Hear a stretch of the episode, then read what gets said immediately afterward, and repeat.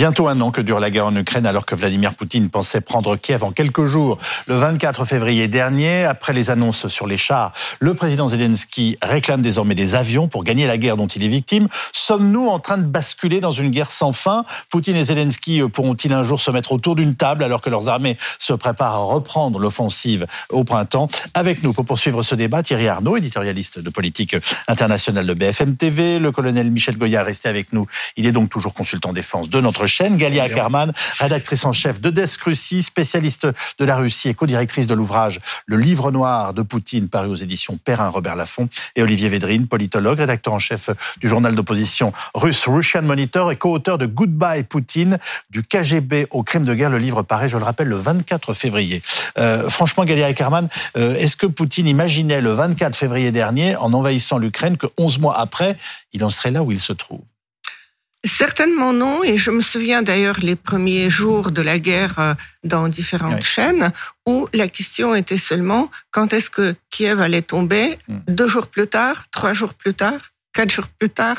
Euh, même nous ne croyons pas que hmm. l'Ukraine pourrait tenir. Et Poutine, certainement pas, parce que il y avait un, un mépris général des Ukrainiens. En fait, il est, il est victime, il est victime de son mépris, hmm. de son mépris et de son incompréhension de ce que sont les Ukrainiens. C'est aussi simple que ça. Il est, il est victime de sa vision des Ukrainiens comme des petits frères un peu rustiques des Russes. Olivier Védrine. Alors moi, le jour où la guerre a été déclarée, j'étais j'étais à Kiev, donc euh, je suis resté une, je suis parti que début mars. Et euh, je, je, je, suis intervenu sur BFM et sur d'autres chaînes, et j'avais dit les, les, les Ukrainiens vont se battre, ils vont tenir, ils vont ils vont faire Cameron pour le trou de Marine ou Bazaï, Bazaï, voilà. Et donc ils vont tenir. Et j'y ai cru dès le départ que les Ukrainiens tiendraient bien plus qu'une semaine. Et j'ai dit, j'ai écrit dans certains journaux six mois à un an. Oui, on est à un an. D'où venait cette conviction Parce que je les connais je les connais les Ukrainiens. J'ai enseigné dans les universités. Je suis intervenu dans euh, l'école militaire de Tarashchenko. Euh, je, je, je, je, les connais. Ils vont pas lâcher les Ukrainiens. Ils aiment la liberté. Ils aiment. C'est un peuple qui aime la liberté. Ce sont des Cosaques, c'est des hommes libres. Ça veut dire. Et ils savent ce que c'est que euh, d'être pris pour des petits frères. Et ils en veulent plus de ça. Donc je, je savais que les hommes, les femmes, les babouchkas ou, les grands-parents, tout le monde allait se battre pour l'Ukraine. Je ne suis pas surpris par cette résilience ukrainienne. Est-ce qu'il est possible pour euh, euh, Poutine un jour, est-ce qu'il est envisageable qu'il puisse dire à un moment stop, je m'arrête? Je pense qu'il ne euh, va pas le dire facilement parce que c'est son propre pouvoir qui est en jeu. Mais oui. Euh, et donc, euh, tant qu'ils ont encore de la chair humaine et tant que leurs usines produisent encore des obus et, autres équipements militaires, ils vont se battre. Il faut quand même pas oublier une chose. Euh, L'Union soviétique et ça, c'est le modèle maintenant pour la Russie de Poutine. L'Union soviétique, surtout la période stalinienne, euh, c'est un état de mobilisation. Ils ne savent pas euh, euh, assurer un développement normal. Il faut une mobilisation. Une Et vous vous rendez compte de ce que vous nous dites Vous nous dites, en fait, la Russie n'est pas capable de vivre normalement. Presque. Ben, si, c'est ce que je. Euh, Presque. Et, et, donc, et donc, maintenant, il est question qui est posée par plusieurs députés par le camp de ce qu'on peut appeler les, les faucons, oui. sauf que les faucons il y a et colombes il y en a pas. Oui. Euh, c'est c'est que euh, il faut déclarer la guerre maintenant, euh, transformer l'opération militaire spéciale en guerre. En guerre officielle, non En guerre officielle. Déclarer la mobilisation générale, et ça peut être des millions d'hommes, et surtout transformer, mettre euh, l'industrie militaire et tout l'État sur les rails de l'époque de guerre. Une économie de guerre. Une économie de guerre. Et là, euh, bien sûr, ils ont des ressources. Donc, ça peut être une guerre très longue euh, jusqu'à jusqu'à épuisement. Et nous ne pouvons pas prédire à l'heure qu'il est comment ni quand ça va se terminer par un compromis, par une défaite totale, etc. Ils ont des ressources, les Russes, parce qu'on les a imaginés en partie épuisés par une guerre euh, sur laquelle ils avançaient peu, ou en tout cas ils avaient connu beaucoup d'échecs. Donc c'est plus compliqué et ce sera évidemment beaucoup plus long qu'on ne le dit, c'est ça? Oui, alors ils, ont des ressources, et, euh, mais en même temps elles sont euh, évidemment compromises. les sanctions ont été relativement efficaces, non pas parce qu'elles ont provoqué un, un effondrement de l'économie russe, mais produire du matériel militaire, produire du même des véhicules. Euh, en, Russie, ça devient extrêmement compliqué. Donc, on est obligé d'aller chercher euh, effectivement des armes en Iran ou en Corée du Nord parce qu'on ne peut plus les, produire en quantité suffisante en Russie. Donc, de deux choses l'une. Ou bien on arrive à, contourner les sanctions et à aller s'approvisionner ailleurs euh, pour pouvoir maintenir une certaine cadence de production, euh, ou bien euh, les ressources vont finir par s'épuiser. Mais en tout cas, c'est un vrai casse-tête aujourd'hui pour les Russes. Il n'y a pas de doute là-dessus. Mais il y a encore peu de temps, euh, Vladimir Poutine, alors on peut très bien, on n'est pas obligé de, prendre au pied de la lettre ce qu'il nous raconte, mais enfin, disait, ils, ils n'ont pas réussi à nous mettre à genoux avec leurs sanctions. c'est une réalité. Oui, c'est une réalité. l'économie russe, elle, elle s'est contractée d'à peu près 5-6% mm. sur l'ensemble de l'année 2022 vous donnez une comparaison, l'Ukraine, c'est moins 30 à moins 40%. Est-ce qu'il y aura un euh, effet à plus long terme sur l'économie russe? Est-ce qu'à un moment où... Incontestablement, parce que euh, y a euh, les sanctions, elles ne, seront, ne seront pas levées du jour au lendemain. Et par ailleurs, tous ceux qui étaient dépendants de la Russie, en particulier évidemment en Europe, le sont de moins en moins. Et donc, il va falloir, dans la meilleure des hypothèses pour, pour la Russie, pivoter pour trouver de nouveaux clients euh, pour euh, trouver de nouveaux pays avec euh, avec qui on peut faire du business. Et ça se fait pas du jour au lendemain. Donc c'est une restructuration de l'économie d'une part et une mm. restructuration des échanges de l'autre. Michel Goya, ça, ma question peut paraître étrange, mais est-ce qu'une guerre se termine toujours avec une victoire? Bah, il y a trois, trois fins possibles. Hein. Il y a la destruction complète de l'autre, euh, voilà, on élimine l'autre. Donc, euh, c'est comme disait Tacite, euh, les Romains détruisirent Carthage, ils appellent cela la paix. bon, c'est quand même un peu passé de mode et c'est quand même beaucoup plus rare. Tant mieux. Soit ça se termine par effectivement par une, négociation. Et avant une négociation, il faut qu'il y ait un vainqueur, un vaincu. Hein. oui. Donc voilà. Et c'est à partir de ce moment-là où il y a où il y en a un qui s'estime vaincu, qu'il dit qu'on peut commencer véritablement à, à discuter. Et puis il y a une troisième possibilité, c'est le gel.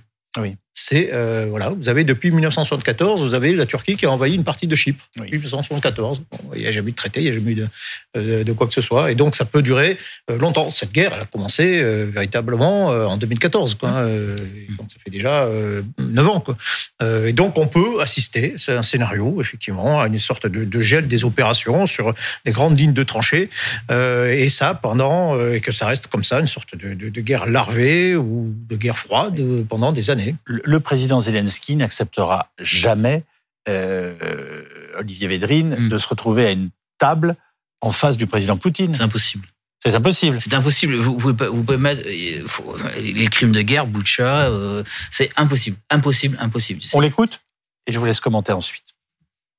Vous vous demandez parfois ce qui pourrait se passer si vous étiez dans une pièce seul avec le président Poutine It's not interesting for me.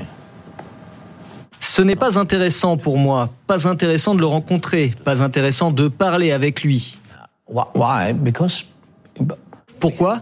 Parce que nous avons eu une réunion avec lui dans le format Normandie. C'était avant l'invasion à grande échelle. J'ai vu l'homme qui disait une chose et en faisait une autre.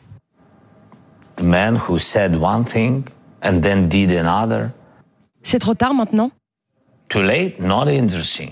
Trop tard Pas intéressant. Qui est-il maintenant Après l'invasion à grande échelle, pour moi, il n'est personne. Personne. Nobody. Réponse du porte-parole du Kremlin. Le président Volodymyr Zelensky n'a pas résolu le problème du Donbass. Il ne s'est pas conformé aux accords de Minsk. Et de plus, comme nous l'avons vu, il n'allait pas les remplir il se préparait à la guerre. Donc disons que Zelensky lui-même a cessé depuis bien longtemps d'être un adversaire pour Poutine. Bon, les négociations sont inenvisageables. Et inenvisageables et euh, je pense que, mais pour les Ukrainiens, ils veulent, s'il y a négociation, ce sera pas avec Poutine. Ah oui. Voilà, c'est tout. Délégation russe. Je ne sais pas. C'est pour ça que simplement la victoire de l'Ukraine est, le scénario euh, qui euh, qui est le plus envisageable dans le cas de négociation. Oui. Et euh, parce que s'il y a victoire de l'Ukraine, il y a c'est la fin de Poutine. Donc là, il y aura quelqu'un d'autre avec qui négocier. Michel Goya. oui, oui, on verra, mais gros soupir. Oui, oui, non, mais bien sûr, parce que c'est, c'est, effectivement, c'est très compliqué. On parlait, euh, ces conflits, d'une manière générale, ils sont très courts ou, ou, ou très longs. Très long. de conflits industriels. Bon, euh, à partir du moment où il y a un équilibre des forces, on commence à s'enterrer, on commence à avoir des lignes fortifiées, tout ça, ça peut durer très longtemps. Euh, et à partir de là, ça devient un bras de fer absolument entre deux nations. Euh, ces nations, on a vu la, la volonté euh, ukrainienne, euh, on voit toute l'aide occidentale qui, qui vient aussi, mais de l'autre côté, il y a énormément de potentiel, euh, malgré tout, russe, humain, mais aussi industriel. Euh, voilà, il y a de quoi faire la guerre pendant longtemps, donc ça va être un bras de fer qui va être très long et qui peut se terminer d'une certaine façon, probablement par peut-être plutôt par un changement politique. Euh, c'est-à-dire que tant qu'il y aura, on va le dire comme ça, tant qu'il y aura ces deux têtes de l'exécutif, euh, probablement, euh, ben, le, combat, combat continuera. Bah, le, président Zelensky ayant été élu de façon démocratique, contrairement, je vais un peu vite, mais enfin au président Poutine, en tout cas dans leur pratique du pouvoir. non, mais c'est le scénario 1917. Euh, euh, voilà, c'est euh, la, Russie subit des défaites. Il y, a des années de conflit, puis à un moment ça craque, et puis il y a des bouleversements politiques en, Russie, plusieurs d'ailleurs successifs, jusqu'au moment où il y a un gouvernement qui finit par admettre la défaite et dire ok voilà, on, fait la paix. Thierry Arnaud. Ça semble évident, et en, effet, que de dire qu'on ne voit pas Poutine et Zelensky se mettre autour d'une table pour négocier. Je rappelle quand même que les États-Unis continuent à dire, euh, et c'est ce que le chef d'état-major de l'armée américaine a dit il y a quelques jours, qu'il n'y aura pas d'issue militaire. C'est-à-dire qu'il a redit au moment même où les Américains apportaient une aide militaire considérable à l'Ukraine supplémentaire, que euh, l'Ukraine n'aurait pas militairement les moyens euh, de repousser la Russie et de reconquérir donc militairement l'ensemble de son territoire selon les frontières de 91 c'est-à-dire euh, les quatre euh, régions de l'Est euh, et la Crimée. Donc vous voyez qu'il y a quand même une sorte d'impasse dont on ne voit pas très bien quels sont les termes de, sortie à, ce stade. Sauf à se dire que, effectivement, la Russie serait à ce point affaiblie que ça ferait chuter le régime et qu'à ce moment-là, on arriverait à des négociations. Si le conflit dure, il y a quand même un risque. et le risque, il est international. Il y a des élections aux États-Unis en 2024. Oui. C'est-à-dire l'année prochaine. Qui peut gagner ces élections Si c'est Donald Trump qui gagne ces élections, est-ce que les États-Unis continueront à concurrence de ce qu'ils font aujourd'hui euh, à soutenir l'Ukraine de la même manière? Aujourd'hui, vous dire, ils seront obligés. Aujourd'hui, Donald Trump sur ses réseaux sociaux, il dit pourquoi on ne met pas aujourd'hui Pourquoi on ne met pas fin à la guerre? Tout de suite C'est facile. Je cite. Euh, donc, si on, se retrouve avec euh, Donald Trump à la Maison Blanche, élu en novembre 2024, euh, aux, manettes, si j'ose dire, en, janvier 2025, et qu'on est toujours euh, dans une phase intense de ce conflit, ça peut aussi basculer de cette manière-là. On n'est pas du tout rentré dans une période de dépoutinisation en Russie. Hein. Du tout. Et il y a quand même une grande partie de la population qui soutient toujours Poutine. Il y a maintenant... Comment expliquez-vous ça? Ben, je l'explique euh, d'une part par la propagande et d'autre part par euh, un certain type euh, de patriotisme et la matrice impériale russe. On peut ne pas aimer Poutine, on peut ne pas approuver cette guerre, mais pour beaucoup de Russes qui ont été élevés dans cette matrice impériale, il est impossible de perdre. C'est c'est pas possible. Et euh, aussi. C'est quoi le fantasme de l'empire, enfin de, l'empire russe? C'est le fantasme de l'empire dont l'Ukraine est pièce maîtresse. Et c'est pour ça aussi, vous savez, on a fait des sondages. Il y a que 10% de la population russe qui, est, euh, qui ressent de l'empathie pour les Ukrainiens. Ça peut sembler extrêmement euh, choquant. Oui, parce que euh, parce que euh, le peuple ukrainien souffre le martyr, Mais en même temps, en même temps, euh, ça, euh, ça a été la réaction euh, même des opposants, par exemple le régime tsariste, à diverses guerres euh, de divers tsars. L'exemple, la révolte polonaise de 1831. Toute l'Europe était du côté polonais, oui. mais le régime russe et les Russes euh, dans sa masse, euh, l'aristocratie russe, il n'y avait pas encore de l'intelligentsia, ils étaient du côté du tsar parce que l'empire, euh, les Polonais, c'était à eux. Ça veut dire que la prochaine mobilisation ne va pas l'affaiblir? Non, aucunement. aucunement. Et les babouchkas, quand elles vont voir leurs enfants aller mourir dans des conditions épouvantables, euh, Là, actuellement, elles vont bien finir par se révolter. J'arrive pas à le croire. Nous sommes, nous sommes, dans une société qui, pendant une vingtaine d'années, avec le régiment des immortels, avec le culte de la, de la guerre sacrée, et avec le revient à ce côté euh, stalinien. Et Staline, il, il a dû sa survie à la deuxième guerre mondiale. Staline, sans, il y a, toute l'opposition même à, à l'intérieur de l'URSS à Staline, eh ben ils sont, ils se sont battus avec Staline contre l'Allemagne. Et si vous voulez, là, c'est le même scénario. Il n'offre, la Russie n'offre aucun avenir à sa population et à sa jeunesse. Et le seul avenir actuellement qui les fait vibrer, c'est cette guerre patriotique. C'est la seule chose actuellement que Poutine vend et qui unit son, peuple. C'est, totalement, on est dans, un, dans, dans une société mortifère où la ligne de, la ligne de crête idéologique, c'est cette guerre patriotique. Mais la, jeunesse russe meurt aujourd'hui euh, en Ukraine ça n'a pas encore d'impact. Pour l'instant, il y a 80% des Russes qui soutiennent Poutine, clair et net, et 10% qui ont de l'empathie pour l'Ukraine. Qu'est-ce que vous voulez? C'est tout. Et la, et la nouvelle mobilisation n'y changera rien La nouvelle mobilisation n'y changera rien, elle sera violente et euh, c'est tout. Et vous savez, euh, un petit détail, c'est qu'il y a eu, par exemple, il y a quelques jours, une pétition des mères de soldats qui sont morts sur le front à Poutine en appelant à une nouvelle mobilisation hmm. et en appelant à des punitions sévères pour ceux qui essaient d'esquiver.